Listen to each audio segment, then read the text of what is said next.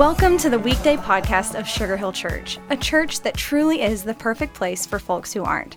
So, whether you're exercising, driving, meditating, or just hanging out with us today, thanks. Let's join Pastor Bobby McGraw for an encouraging message. Well, hey, friends, thanks so much for being on the weekday podcast today. Before we dive in, I want to ask you a favor, a big favor. It would mean so much to Chuck and I if you take a moment to send us an email at podcast at sugarhillchurch.com, podcast at sugarhillchurch.com, and answer this one question What is something that we could do to make this podcast even more helpful? What is something that we could do to make this podcast even more helpful? And the first five people that respond with that today will get a digital uh, gift card. And so please take a moment do that. But the question today that I've been thinking about is Does prayer even work? Does prayer even work? And the reason why I've been thinking about this is because oftentimes people treat prayer not as something that we proactively do, but it's something that we reactively do.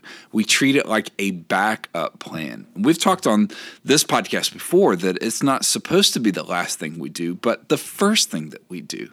And so I read a devotional that I thought was super helpful around this idea.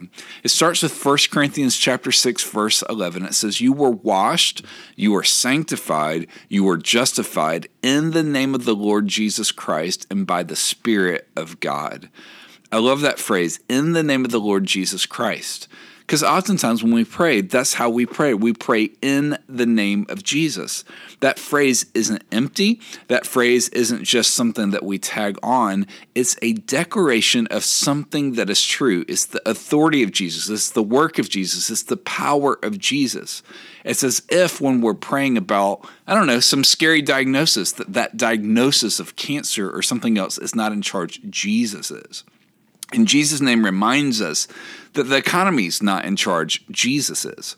That that neighbor that drives us crazy and keeps reporting us to the HOA because of, I don't know, the mulch in our yard, that person's not in charge, Jesus is right? Jesus is the one that is in charge. It's our way of saying, You, Jesus, you're the one that's the boss, you're the leader, you're the king, you're the ultimate ruler, you're the number one, you're the high and holy one.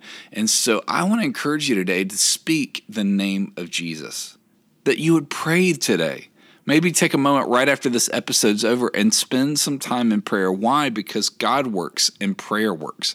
And God is good and prayer is good. And since you matter to God, your prayers matter to God in heaven. I want to remind you, you're not without hope because you're not without prayer. And on the occasions that you can't find the words to say, I want to encourage you to still pray. Maybe pray something like this Dear Heavenly Father, you are good. I need help today. Heal me. Forgive me. I need your help. Thank you. In Jesus' name, amen. Does prayer work? Absolutely. Let's put it to work today.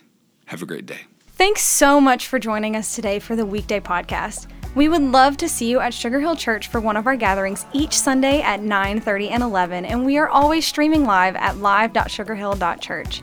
Again, thank you for joining us today. Please share these weekday podcasts with friends and family by tapping the share button. Have an awesome day.